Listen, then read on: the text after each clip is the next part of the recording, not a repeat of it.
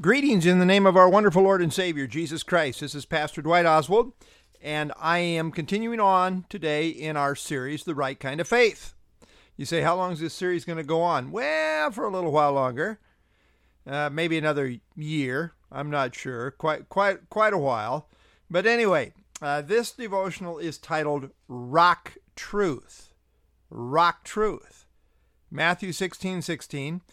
we read there that Simon Peter answered and said to Jesus, You are the Christ, the Son of the living God.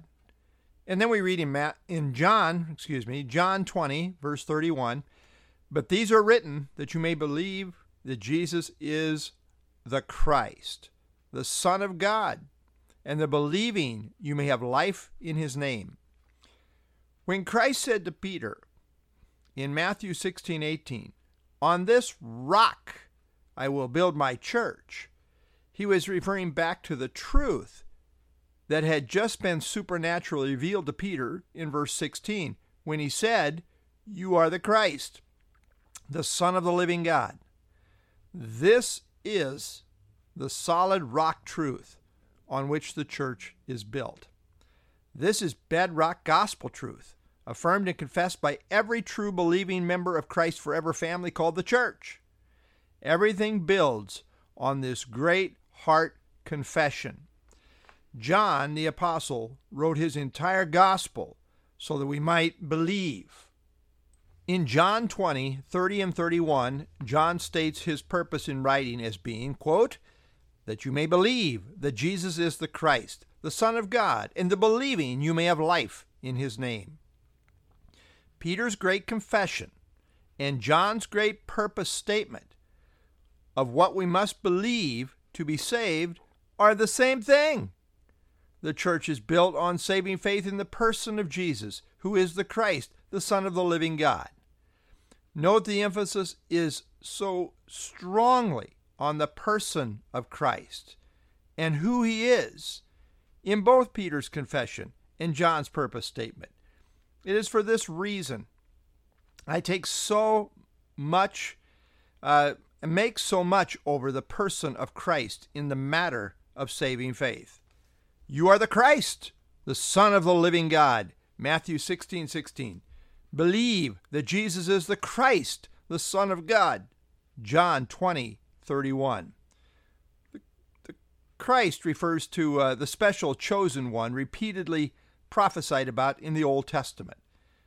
This unique one would come as deliverer and as king.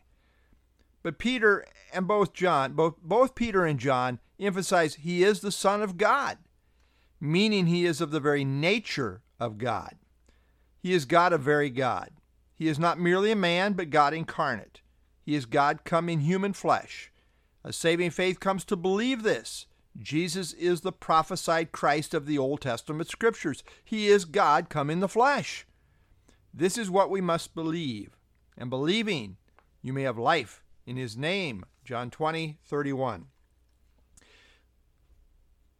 Many evangelicals emphasize Christ's finished cross work. All important, all important, I readily affirm, in evangelism. But at the same time, they make scant mention of his person. This is a serious flaw. It's so serious that I'm convinced many present a half gospel, resulting in many false conversions. Many people claim to have accepted Christ as Savior. They want fire insurance. They want, you know, you know, they want a Savior at the end of the day. They want fire insurance, but have never personally grappled with who He is as Lord and God because they don't want a master God. Consequently, they never cry out, My Lord and my God, as did Thomas in John 20, 28.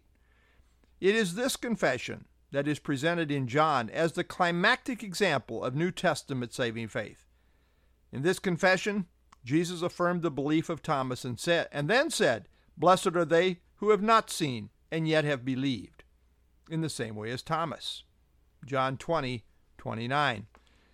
And then John went on to give his purpose statement, which presents essentially the very same premise as an evangelistic challenge, namely, that we have to believe that Jesus is the Christ, the Son of God.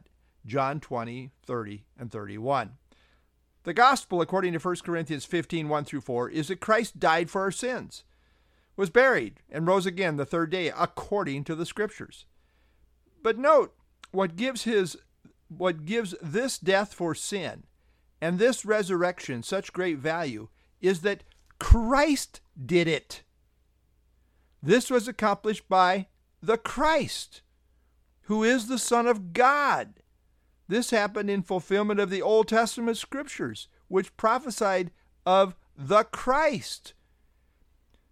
In the concept of the Christ is the reality of divinity. Christ is a divine Savior who must be personally appropriated by faith. It is this rock truth upon which the church is built and nothing less. Don't claim to be part of the church unless you believe the truth it is built upon, as seen in Matthew 16 16 through 18. Don't claim to have saving faith unless you believe the truth of John 20 31. Authentic faith personally believes in Jesus as the Christ, who is the Son of God. This is Pastor Dwight Oswald signing off for now.